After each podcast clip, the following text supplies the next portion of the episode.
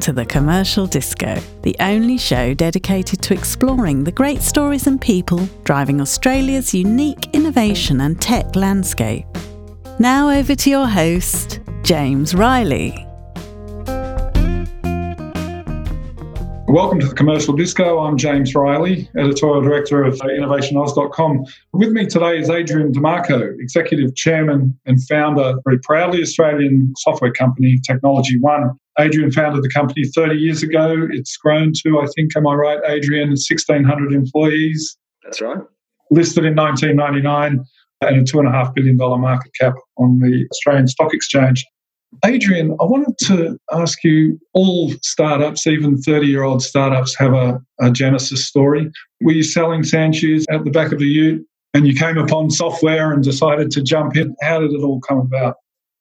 Well, as I say to people, we were actually one of the original startups in Australia because when we started, we started with the idea to actually build software products, which was really quite a new idea.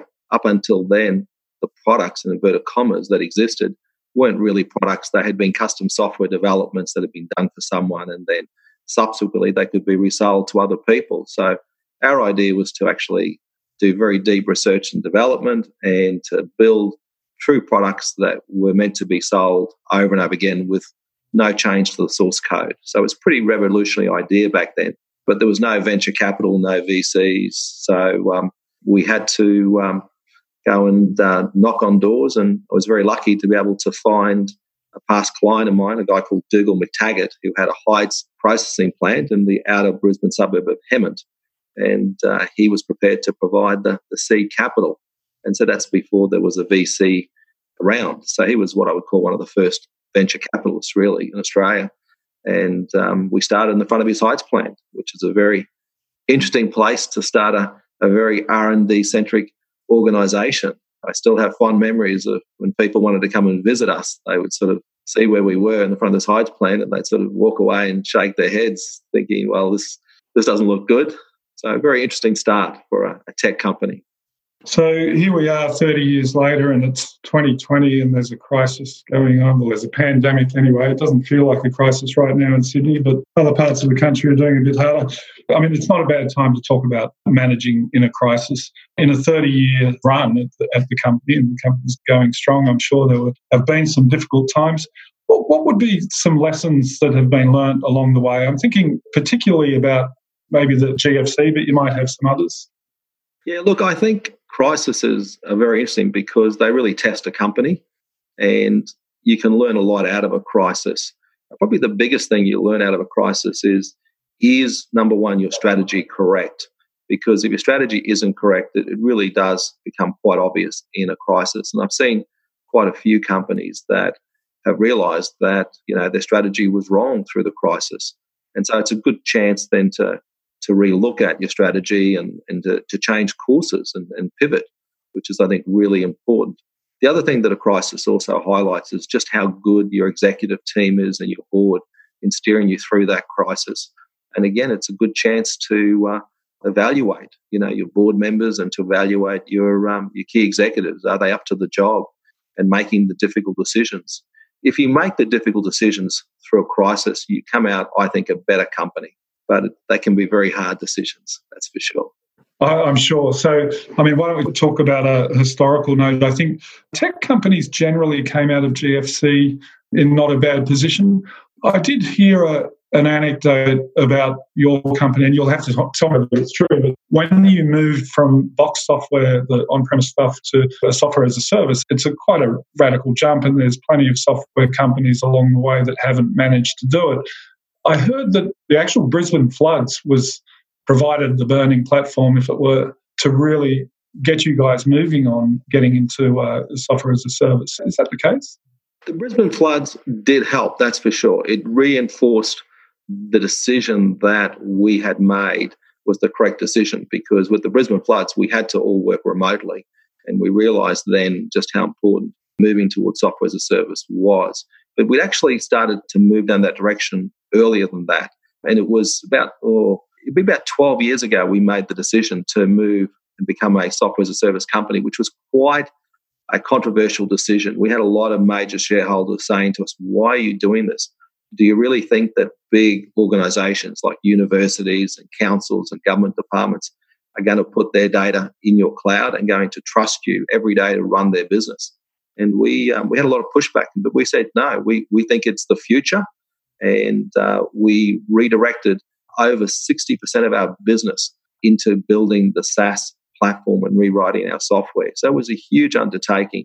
And so there was a lot of criticism at the time, but if we hadn't done it, we would not be where we are today. But it comes back to this clarity of strategy and vision and um, execution, you know, and, and, we have a very good board. I mean, they were prepared to, to sign off on this huge investment. And I think very few companies would have done it and very few boards would have signed off on that investment going back 12 years ago. I mean, we pretty much took all our R&D effort and just redeployed it to rebuilding our software for the cloud. Might be a good time to talk about skills. That redeployment of R&D dollars requires redeployment of skills and, and finding new skills.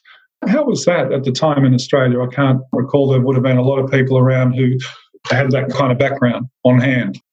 No, exactly right. I mean, we have reinvented the business now on many occasions. So this is just about the third reinvention of the business. So we've done this now a few times, and we know that if you don't do it, you'll be left behind because we've seen it happen to our competitors. But we also know the challenge in doing it because we were an on-premise company. We had no idea what cloud or SaaS was, and I got to tell you that the first few iterations of what we built was just so wrong, so bad. But it's through making those mistakes that you learn and you have patient customers. And over time, we refined it and learned, and we got to building this amazing SaaS platform, which is massively scalable and global. But we wouldn't have got there if we hadn't have started the journey, and we wouldn't have got there if we hadn't have been prepared to make lots of mistakes and learn from those mistakes. The first version of our SaaS platform, version one, was just an unmitigated disaster. It was so wrong, but you know it was important. Uh, I look at our SaaS platform today; it's almost like 180 degrees different to where we were going. It's just crazy how different it is. But it's one of those journeys of recovery. You've got to start the journey and you have to learn and make mistakes. And again, you've got to have the right sort of board and the right sort of executive team to execute that sort of strategy of making mistakes and learning and reiteratively improving things. All right, I'm going to come back and talk about R&D a little bit uh, in a moment, but just because I understand that the company invests at 20% of revenues a year, something of that order into revenue now. Close to $65 million. Uh, which is which is a giant number, if uh, certainly relative to the average Australian company. But we'll come back to that. Before we do, though, succession planning. So you're executive chairman. You'll have to explain that role in a moment. But Ed Chung is the new CEO. He's been in that role for a little while, but he's been in the company for quite some time. And I think, if I'm right, you were sort of planning with Ed for some years. It's an observation that uh, some Australian companies in the tech sector founders often have difficulty with succession planning. So I'm going to ask you, what's your day to day look like? What's your involvement now? And how does, you know, what sort of advice have you got for others in a similar position? Yeah, that's a good question. I think in the end, we are all mortal and we have a time limit on us. And sometimes people do not want to uh, face that reality. And, you know, there are founders that have literally been taken out of the building in a box, you know, uh, they have died at the job. And I came to the conclusion that that was not good for me nor good for the uh, for the business. So I started the succession planning over 12 years ago, looking at my executive team, mentoring them, trying to find the person who would become the CEO. And uh, Edward uh, was the person that just stood out as the right person. So he's been with us a long time and has risen to the occasion. And so um, it's uh, something I'm very proud of that we have a, such a strong CEO that has grown with the business, understands the business and the culture and the values and the strategies, which is just irreplaceable. You know, if you get people from outside, you know, you don't get that. Sometimes you have to do that, but I think if you if you plan long term, then you don't. For me, my job today is really one of mentoring. So I mentor Ed and also to um, mentoring the board as well. And the job for me now is to uh, is to replace myself once again. So to become uh, no longer the chairman, but just to become a board member. I think that will be uh, a very important next step for the business without losing the momentum and the culture and the values that make the company what it is. So it is very much a mentoring role with uh, an eye on the overall strategy of the business. Well, first, I was going to ask, what's your, uh, have you got a time frame on that, or it's just uh, not, not that you're getting a hurry along, but what's your plan? Well, I'm 63, so uh, you know I think another couple of years would be a good time to uh, to have that sorted out. So I'd be 65, 66, you know. But you know you you've got to work at that to get the right people and on board and you know get them to understand the culture and value of the business. So yeah, another few years, I think. Well, I don't know if you're only 65. I'm sure you've got another career in front of you. So there you go. Yeah, a lot of time on the golf course. Given that you are a software as a service, cloud based, you know, I guess any uh, software company starting today talks about being born global. Now, I know your sweet spot as a company, certainly in recent times, has been in local government and universities, good sized markets, obviously. I think you're now looking at Britain in a fairly substantial way. If you were starting the company today, you'd, you'd, be look, you'd be looking at international markets differently. So, how aggressively are you pursuing them? Look, we are we are pursuing it quite aggressively, and the UK is a big focus for us, and we see a huge market opportunity in the UK. So we're very excited about that. And once we get the UK bedded down, we'd look at the US next. So um, this global expansion is very important to the, the business. The challenge for us is that we're an enterprise software company. And enterprise software, particularly at universities and in local government, they are the equivalent of like a, a Boeing 747. It's like a jumbo jet. They're, they're huge pieces of software and architecture, and they're massive things to get off the ground. And it's unusual to most SaaS software, which is normally much smaller and very narrowly focused. So um, they are easier to build and easier to deploy because of the narrow focus. But our vision is very much this total end to end ERP solution. So it's a massive undertaking to deliver SaaS and it brings with it challenges. But with the challenges comes opportunity because we believe the future is not small planes, but a big jumbo because you get the economies of scale. And we believe by delivering big enterprise system as a service. You don't need to then go to 10 different SaaS providers to cobble together a solution. So we're very excited about the vision and what we're delivering, but it does bring a lot of complexity for us. And particularly when you go to places like the UK and then the US, there's a huge amount of regionalization that has to be done to really get it to understand all the nuances in the UK across such a big, broad suite of software. But once we've done it, then we're in a such a strong position. It's a very exciting value proposition we're bringing to the table.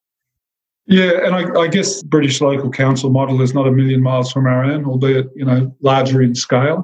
Actually, it's amazing how different they are. You know, and even higher ed. I mean, there's probably 85% that's the same, but there's 15% on the regulatory side that's very different. And it's very complicated, right. and that's what we've got to come to grips with, and we've got to do.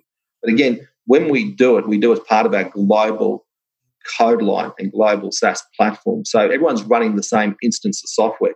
And that's where the huge economies of scale and benefits come from. It's this one instance, but it behaves differently based on the country you're in. That's our model. We're not creating different versions for different countries. Okay, I, am going to move on to procurement. So I think over the years, uh, just as a as an observer, as a reporter, I've um, seen you being quite vocal about uh, difficulties in selling to government. At, at, times, I think you you kind of you get frustrated, and we hear a lot. Of, and this is literally over the last few decades. You you've been noisy, then you've you've not worried about government, you've been noisy again, and you seem to have a love hate relationship in there. I guess I want to ask you how that stands now there's a couple of things. Firstly, the federal government, the Australian government, seems wedded to one particular vendor for ERP services, the, the large German company, almost wedded to them. Now, but we're living in this time where politicians are talking about supply chains and sovereign capability and, and building local companies. So, firstly, is the government doing enough from a procurement point of view to bring up Australian companies? And secondly, what's your experience of government today? It's a really complex question to answer, and there's different parts to it. But let me unpack it a little bit. Firstly, I think in Australia, the multinationals have had a huge influence on government policy and continue to have huge influence on government policy. And so we end up with policies that actually are not good for the local industry. So, for example, you know, to award a contract for the whole of government to one supplier means that the likelihood of an Australian company getting it is very low because it's typically going to be won by a big multinational that can bankroll it and take on the risk and everything else, which is not good for industry development. And there's no reason to have a whole of supplier approach because, in the end, what matters is that you want competition. You want departments to be able to choose from a number of vendors, get competitive tension in place, and you can still bring all the data across all the departments to get a holistic view. And that's a good example of the strong influence multinationals have on the Australian economy and on government policy. And we've seen that exerted time and time again to do with the NBN, to do with the way contracts are created, the concept of shared services. All these things have been pushed by the multinationals, and that is at odds with the local industry. I actually sat on the peak body for the Australian information industry, the AIIA, and it actually was the deputy chairman. And the AIIA both had multinationals and local companies. And I could see firsthand the conflict, you know, in the policies. The policies that were good for one were not good for the other. So uh, it is a big issue we have, and the multinationals, you know, by representation, out of proportion in Australia to other countries. So it is a problem, and we end up with policies by government that are not good for the local industry. So just and very specifically then on procurement, that's the that that would be one area where you could have been given a leg up over the years. Yeah, I think you are in the federal government right now, and yeah, I, I think it's I think it's important. It's not about getting a leg up. I think it's about policies that really make sense. I mean, to give a contract to one vendor doesn't make sense. I mean, you don't get competitive tension, and you've got all eggs in one basket. So, firstly, it doesn't stand scrutiny, and then secondly, you know, by creating a panel approach and refreshing the panel, it means you can introduce new players with new technology and remove players that aren't competitive anymore. And also, too, by panel approach, you then have local companies that could actually get a place on the panel. So it's a real win win. But you don't want to give the locals a leg up, but you don't want to disadvantage them either. I think it's coming up with sensible policies that are good for government and good for the local industry. And that's very possible. But you have to um, be very careful because of the huge influence the multinationals have on policy. Do you have any expectation that, given the current climate and the you know the focus on these supply chain issues and sovereign capability issues, that there'll be a change of heart in government? I think it's very hard for government to change too. Don't me wrong, because they are very risk averse. I mean, government departments don't want to take a risk, and you can understand why. And because of their risk averse nature, their contracts typically have huge liquidated damages and penalties and a fixed time, fixed price. So, really, it's not a great place to, to do business with if you're a startup. I'm involved with quite a lot of startups, and I actually avoid startups that want to deal with government because I think it's just too hard a playing field if you're a startup. Why would you want to go there? You know, you're better off to work in the commercial world and focus on that because they are not as risk averse and um, it's much easier to build a product and take it to market and to scale it. So I think it is problematic for government by their very nature. So, um, and when they talk about government being exemplar for local technology, I, I do smile about it because, you know, when the rubber hits the road, I mean, they're going to come and want to sue you, you know, and beat the hell out of you if you haven't delivered, you know. So I don't know that's good for local industry. So it, it's a bit of a, I think, a, a long bow. Yeah. Okay. It's a uh, that's a fairly damning assessment, I'd have to say. Although other well, governments, not be damning. I just think it's just the nature of government. Government is risk averse, you know, and. But, but we know that other governments, I mean, perhaps because they have the scale, have programs that have enabled the entry of, of smaller companies, if not tiny startups. But SBIR, I think, is one in the US that has a pot of money available, you know, specifically for the purpose of local industry development. So I don't know. Other countries seem to have been more successful than, than the Australians, but we won't uh, flog government too hard. Well, it's interesting because you are right. It's a cultural thing. If you look at the Oracle story as a good example, this is one of the world's biggest software companies. It wouldn't exist if the government there, uh, which was the CIA, had not been prepared to give this little startup that had a product that um, actually didn't even work a go. And when they interviewed the CIA, they said at the time, actually, we didn't expect it would really work, but we thought we'd give it a go uh, what have we got to lose? And I think it does show that if you take a different approach, you have a different cultural approach, then um, you can get huge outcomes. And Oracle is a good example. They would not exist if it wasn't for the CIA taking a punt on them when they were a small startup. Yeah, I would. You know, they always get bagged immediately for trying to pick winners and that kind of thing. But you would have to say that, particularly at this time in this industry, there is strategic interest in building capability in very specific areas, and that might take some money being chucked at uh, at some players that you think might get up. Well, definitely. I mean, you know, this is a golden opportunity. I mean, we are at a point where the world is moving digitally, totally digitally. And, you know, software as a service is the platform to make that happen. Overlay that artificial intelligence, and pretty much every industry is going to be redefined in some way, which is going to create a whole new set of players. And we're starting to see some of the, the early obvious ones like you know, the Airbnbs and the Ubers and stuff, but that's just the tip of this massive iceberg. And if Australia gets its act together, I mean, we can be hugely successful because in this new world, the SaaS world, you build global products and you take them to market globally. And it's much easier to take globally, you know, through a, digital marketing program. So um, it, it's a wonderful opportunity for the country if we can get our act together and nurture this uh, new generation. Yeah, it is an incredibly exciting time to be alive, as to paraphrase Malcolm Turnbull. Okay, so on R and D, I wanted to ask you, look, you are a kind of an exemplar in this country for the uh, the level of um, investment the company makes in, in R&D. I want to ask you about the R&D tax incentive. I think you've got a, a sort of a countervailing point of view on, on the way that uh, government's attempted to restructure that. Uh, just to summarise, so making some changes that uh, probably tighten the scheme, and they were to be redirecting some of that money towards a greater level of grants rather than uh, tax incentives. What, what's your thinking on that? Look, I think the R&D incentives are really very, very important. But like a lot of policies, you know, they implement in such a broad way that they don't work effectively. And I, I use an example. I have this bunya pine on my property, and it's massive. It's like 100 years old. It doesn't matter what I do to it. I mean, it's not going to die, you know. I mean, it's just going to continue to grow. Then around this big bunya pine, there are these little small seedling of the bunyas, you know, little baby ones. And I mean, if I step on them, they'll die. If I don't water them, they'll die. And I think that's the analogy. I mean, we have these big companies in Australia. You know, they're big, they're strong, they're not going to die. And if they die, they're going to die because of their own incompetency. I mean, to allocate R&D funds to these organizations, and I put Tech One in there as well, is just crazy. If those R&D funds make a difference to our decision making, then that's a terrible indictment on us, and they're not going to make us survive. The money that they are allocating to companies like us and banks and you know CSL, you know for R and D is a waste of money. It really is. I mean, you're not going to get anywhere near the return than if you target all that money and you put it down to the startups, because those startups they will become some of them huge, big bunya pines one day, and that's what you want.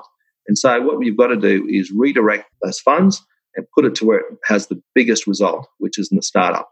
And then once you do it, you get rid of a lot of these policies they have which are bureaucratic and difficult and hard. I mean, you know, software should be automatically part of the R&D claim. We need to get rid of all the paperwork and the bureaucracy because startups cannot cope with the paperwork that has to be there and the clawback provisions as well. I mean, you know, that's just horrendous. But you get all that because they come out with a policy which is looking at the whole spectrum. But, you know, you don't want to look at the whole spectrum. You know, the big companies, they really are just being greedy. That's the bottom line, as far as I'm concerned. The money needs to be redirected to where it has the biggest impact, which is the startups. And I, I exist in both worlds. I exist in, you know, the the ASX corporate world, and I also operate in the startup world. And I see the huge difference these funds have. It, it, it is the difference between life and death for startups. And you know, we just need to give them as much love and nurture as we can. That's the future. That's where we're going to get the biggest results in this country is not from Tech One going from being 3 billion to 6 billion. It's from a startup going from nothing to 3 billion and doing that in 10 years. And that's possible in this new world. Well, I guess uh, we'll be looking forward to hearing if there's any news on this in the uh, federal budget coming up. I mean, beyond obviously the uh, NBN announcement, there hasn't been a lot of uh, leakage out of government on uh, what what they've got planned for um, for industry development in the in the tech sector in that budget. But we'll soon find out. Just a couple of final questions. I, um, I had a pre call with one of your people. I was asking a, a little bit about your personal life and uh, I was told that your hobby is uh, Brisbane startups, which seems, I mean, we've learned earlier that you play golf, but Brisbane startups are your, are your uh, hobby. How things going up there? It's kind of a, the startup ecosystem has really, really come on. What's Brisbane like these days? Very good. I actually invest in quite a few startups, not just in Brisbane. I invest through Australia and actually overseas as well. So I get a quite an interesting view of the whole startup economy and ecosystem and how it works. And look, it is like a whole alternative universe. I mean, I don't think people really understand, you know, what's happening. There's this wonderful startup ecosystem that is growing and thriving here in Australia, and it's being nurtured, you know, by the VCs. And the outcome of that is going to be just, I think, spectacularly great over the next 10 years. But we need to continue to have the right policies to develop these companies or these startups. And um, I look at some of the countries that are more advanced, like in Israel, where I spent a bit of time, and they're so much ahead of us. You know, I mean, the way that they operate, they work, they think, the linkages between the universities and the startups. And I think, you know, we, we still have a long way to go. That's why I'm so passionate about redirecting resources and money and focus into startups. But we have got a very vibrant startup community here in, in Brisbane, just like in Sydney and Melbourne. And uh, you know, I think we are a long way down that track, but we, we need to do more. We need to go further and we need to listen to startups. We, we, we don't listen to them enough, you know, and I think that's the problem. You know, government, if government wants to play a part, that's if they want to play a part, then actually, you know, put together a work a task force and really spend time listening to the startup community and the VCs and, and addressing their issues. I'm interested in the uh, where you think the gaps are in that kind of ecosystem you've just described, particularly in relation to. I mean, we can't all be Israel, obviously, but I, I don't think there's a multinational company that doesn't have a substantial research outfit in Israel, mm. uh, as opposed to here where we've got sales and marketing offices effectively and distribution offices. So, where, where do you see the gaps in that ecosystem? Look, I think it, it, part of it is the fact that in Israel they really rejoice in their startups and they are proud of them and they highlight the success of their startups. Um, I remember getting into a cab and the cab driver talking to me about his son who had a startup and they had just raised their Series A round. This is a cab driver in Israel able to talk about a Series A round, right? And I said, that's really strange. And he said, oh, no, we, we, we will understand how it all works, you know? And, uh, you know, even the, uh, the wives and, and the mothers and stuff, I mean, you know, they're so passionate and so proud of their companies and they highlight them. We don't do that in Australia. We do not highlight the success. And when we do have a success like Afterpay, I use them as example, people want to cut them down all the time. Now, I mean, you know, like it's not good. And I think it's that cultural difference. About it is about really having this in-depth pride and passion and promoting your startups. And therefore, if you do that, then the risk averse culture starts to disappear because then government does want to engage with them because they're proud of them and they uh, they want to know why aren't we dealing with an Israeli company. And then you know also too the way the ecosystem works over there is that they support their companies, so they open up the doors for those companies into big opportunities whether it's in multinationals or in the US or whatever, they open the doors for them through the networks that they have. So they are actively promoting their startups and they, you know, they invest in it and they know that if they promote them and they're active in it, then they'll get a huge return. And I think the numbers today show that Israel is number three in the world as far as um, companies listing on the NASDAQ. I think American company is number one. I think China is number two. Israel is number three. So that's how successful they have been in creating that ecosystem and that culture. That's an extraordinary, uh, extraordinary number, isn't it? Okay, um, Adrian Di Marco from Technology One. I want to uh, finish up on this question. You've got a, a foundation, Tech One Foundation or Technology One Foundation? Technology One Foundation, yes. Technology One Foundation. But can you? We'll, we'll finish here, but it's obviously a passion of yours. What's the like your particular focus? What are you trying to achieve through that? Look, we established the foundation because we had been so successful, and we wanted to give back to the community. You know, and it helped to, I think, center the business as well. We wanted to really center the, the business and the foundation we thought would help to do that. So we established the foundation and we set a big goal for the foundation too. So when we established it, the goal was that we wanted to get half a million kids, that's 500,000 kids, and their families out of poverty over a 10 year period. So um, we then had to go away and think about how we could do that. And we rallied the whole company around that mission of getting 500,000 kids and their families out of poverty. So it's been really a great thing for the company, for its values, its culture, and also too as far as really making a, an impact back into uh, society. And it's really focused on kids because we believe that's where the future lies. That's where you can get the biggest change. And we particularly like to focus on supporting great Australians that are working on the global stage in achieving that goal. So we do a lot of work with the School of St. Jude, for example, in Tanzania. We do a lot of work with an organisation called Opportunities Australia, which is very big in um, third world countries, particularly India, um, through microfinancing. So we help to support them. And then we support the Fred Hollows Foundation and all the great work that they do globally. So uh, it's been something we've been very passionate about as a company. Uh, Adrian and Mark, I've really enjoyed our discussion today. Thanks very much for uh, for getting on the call, and um, all the best. Thank you, James. You have a lovely day. Nice to talk to you. All right, good on you. Thank you. Thank you. We hope you enjoyed this episode of the Commercial Disco. Please like, subscribe, and leave a five star review wherever you heard us. And head on over to our website, InnovationAus.com, to check out our latest news and reviews focused on tech, innovation, and policy. And reach out on our social media to ask any questions or be a guest on the show. Until the next time, this is the Commercial Disco, wishing you a great week ahead.